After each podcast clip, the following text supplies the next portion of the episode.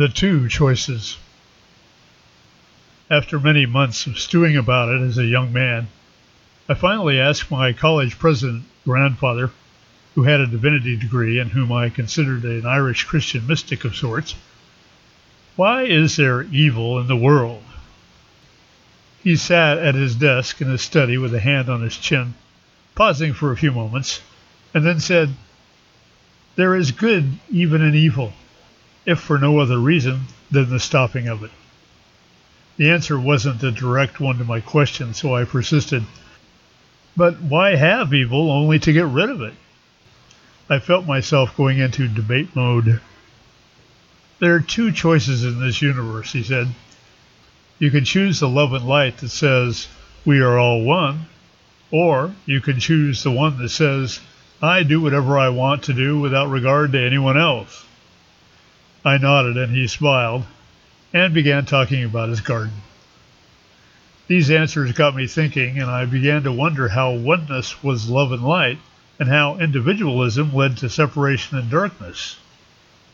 Many years later, during a Navajo sweat lodge ceremony in New Mexico, I ended up back on this train of thought and asked one of the elders why someone would choose evil, darkness, and separation over light, love, and oneness. He replied, The Creator split the world into dark and light as a demonstration of love. Those choosing the dark inevitably change back to the light, and in the process show us what compassion is. The lodge was silent as a loving presence filled the space. Now, in these tumultuous times of the Great Awakening, it is becoming clear to humanity who has chosen darkness over light, and the compassionate act of justice has become an overarching theme in societies around the world. As the previously slumbering begin to blink open their eyes to the tyranny of darkness that has exhausted the world over a millennia, they go through the various stages of loss denial, anger, bargaining, depression, and acceptance in the compassionate arms of their loved ones.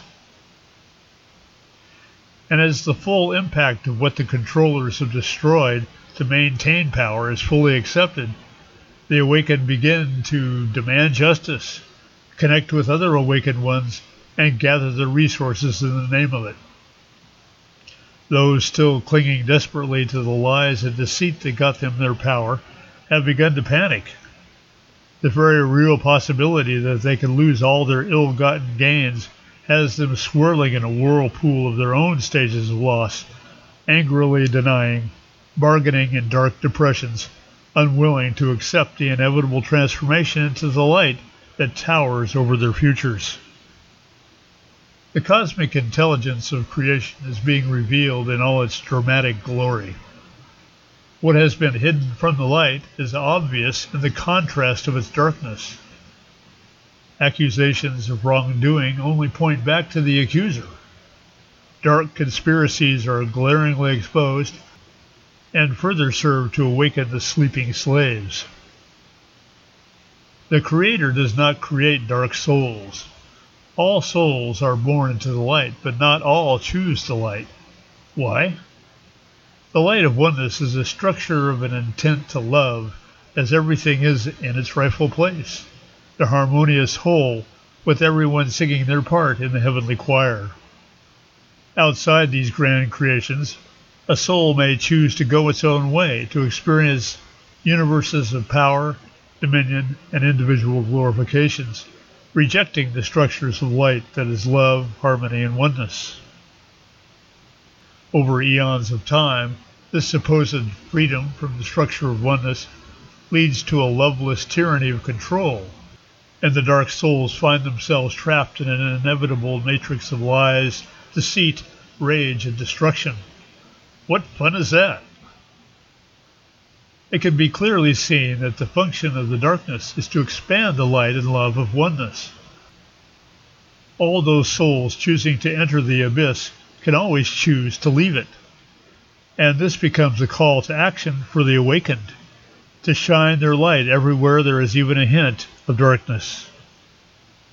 Start within yourself to reveal the embedded lives of self destruction self limitation, and mortal fears.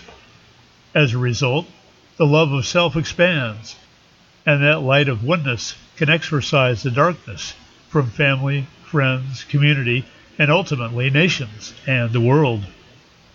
Justice can then prevail. God wins. You have been listening to This Quantum Life by Boyd Martin. Brought to you by the Quantum Health Newsletter from Pure Energy RX. www.pureenergyrx.com.